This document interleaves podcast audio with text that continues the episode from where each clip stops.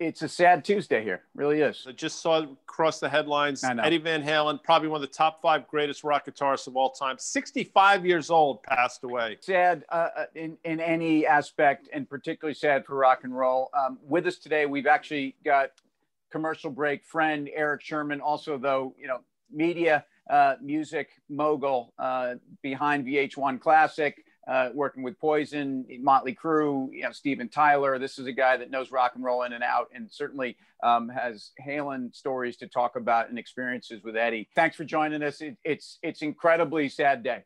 It's shocking. I mean, we had all heard that he was sick and not doing well, but you know, you you know, you it was on Twitter and you see Eddie Van Halen trending, and you don't want to think the worst, but oh my God, it was. I'm I'm in shock too.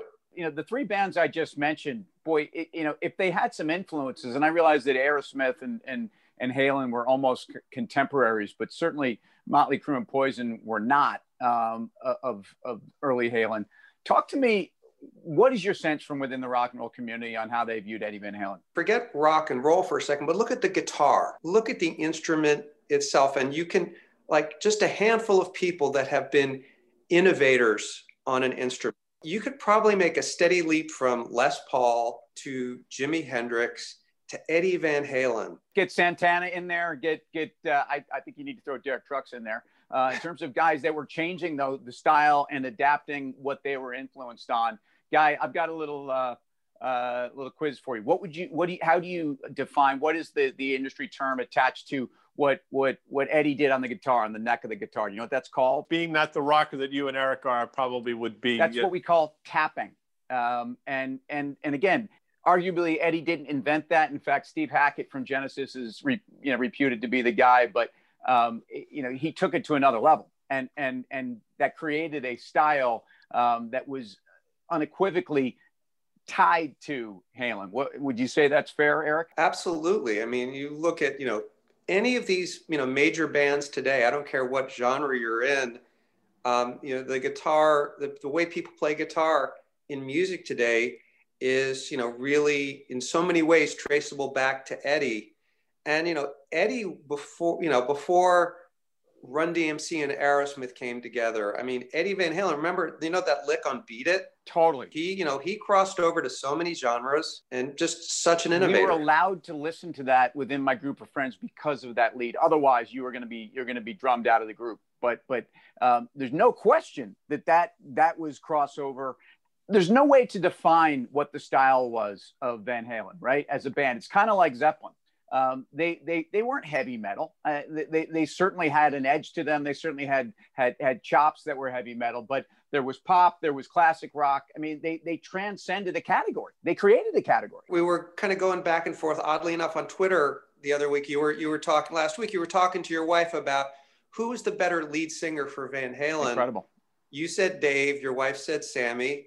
And I said, Sammy's a much better singer. Dave's a much better frontman. Right, that was two right. different bands. I mean, you know, most, even though they started with Roth, they were actually more successful with Hagar from album sales. It's all a little eerie and, and strange that I was having this conversation on Twitter uh, two days ago. We were driving out to the house and my wife and I, look, if, you, if these are the kind of fights you get in, uh, if these are your worst fights in marriage, and, and we were almost swinging.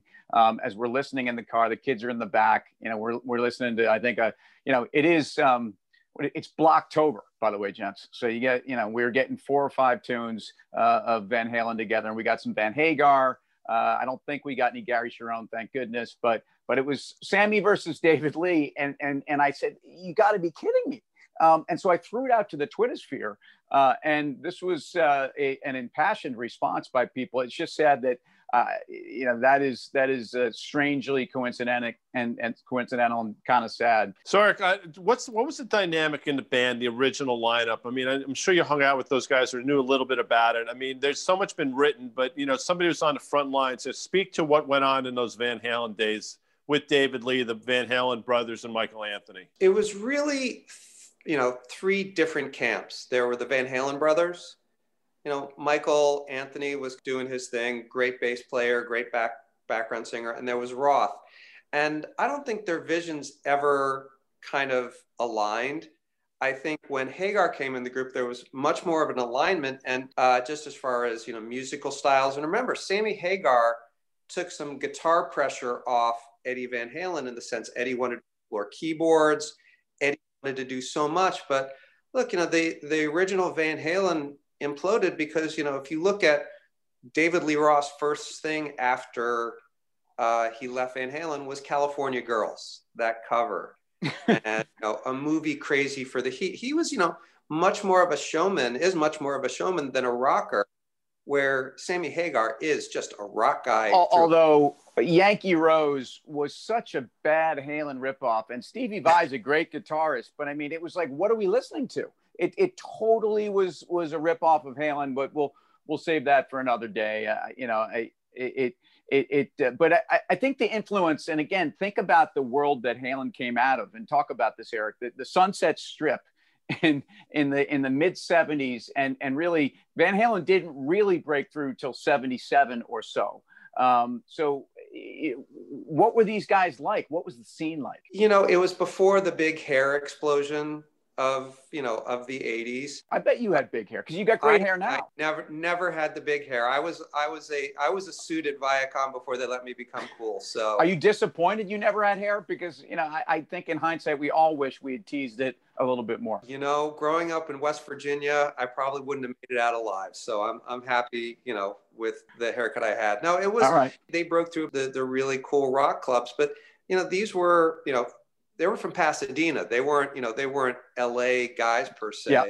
Yep. Jan Van Halen, their father was a musician. David Lee Roth's dad was, I think, an optometrist. I mean, they're very, they came from a very, you know, different background than, you know, one might think. But we can't talk about uh, uh, Eddie Van Halen without talking a little about, a little bit about my girl, Valerie Bertinelli, who, um, I mean, Every that's everybody's girl next door, Valerie Bertinelli, and it seemed like it was a marriage that that from the from for a long time actually worked. Their son Wolfie, supposed to be a great, I you know I met him a long time ago, great kid, and you know well accomplished musician himself in his own right. I think he's putting out a solo album soon, um, but yeah, there was like you know one of those fairy tale tale marriages, and they remained friends uh, up until up until obviously the end of his life. And it's, you know, we also have to talk about his substance abuse issues, because that was, you know, you know, very big part of who he was. You know, he was in and out of, uh, you know, he talks about this uh, uh, different, you know, different issues of substance abuse and, you know, other cancer struggles he had before this. So, you know, he was, it wasn't an easy life for him. Yeah, I want to get your top five Halen songs. Um, but before that, Eddie was famous for wearing those overalls without a shirt on underneath. And I'm just wondering, I would imagine you were doing something like that too. You ever done overalls kind of topless, maybe with one of the straps off? I was thinking about doing it for the show tonight, and I'm going to post my five top Van Halen songs on the Twitter. But real quick, before we got to get out of here, Eric, yeah. There's that urban legend that Eddie used to play with his back to the stage because he didn't want people copying his style. I mean, I'm pretty sure that's true. Can you speak to that real quick? He absolutely did that in the early days.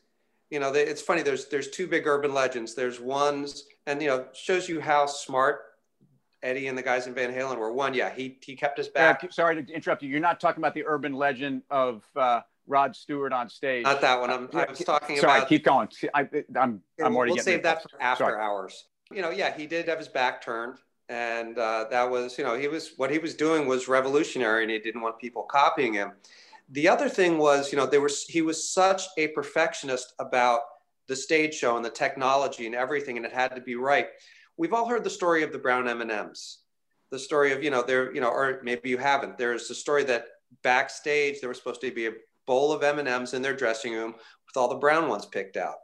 And people think that was just them being jerks, but they put it in there so they knew the promoter read through the rider and made sure that they had everything that they needed, because if they walked in and there were brown M and M's in the bowl, they know they didn't read it. So everything they needed to go out and do a great show might not be there. Guy's contract for commercial break is he needs to have a soy latte backstage. So I still haven't gotten it, so it's clear you haven't read it. We got to get out of here, Tim, but we'll, we should get Eric back on, and maybe we can do a longer version of this, because I think it's worth talking about the life and times of Van Halen and Eddie Van Halen. Tune into the podcast on Spotify and, and Apple Podcasts, and we'll get into this. We'll get our top fives.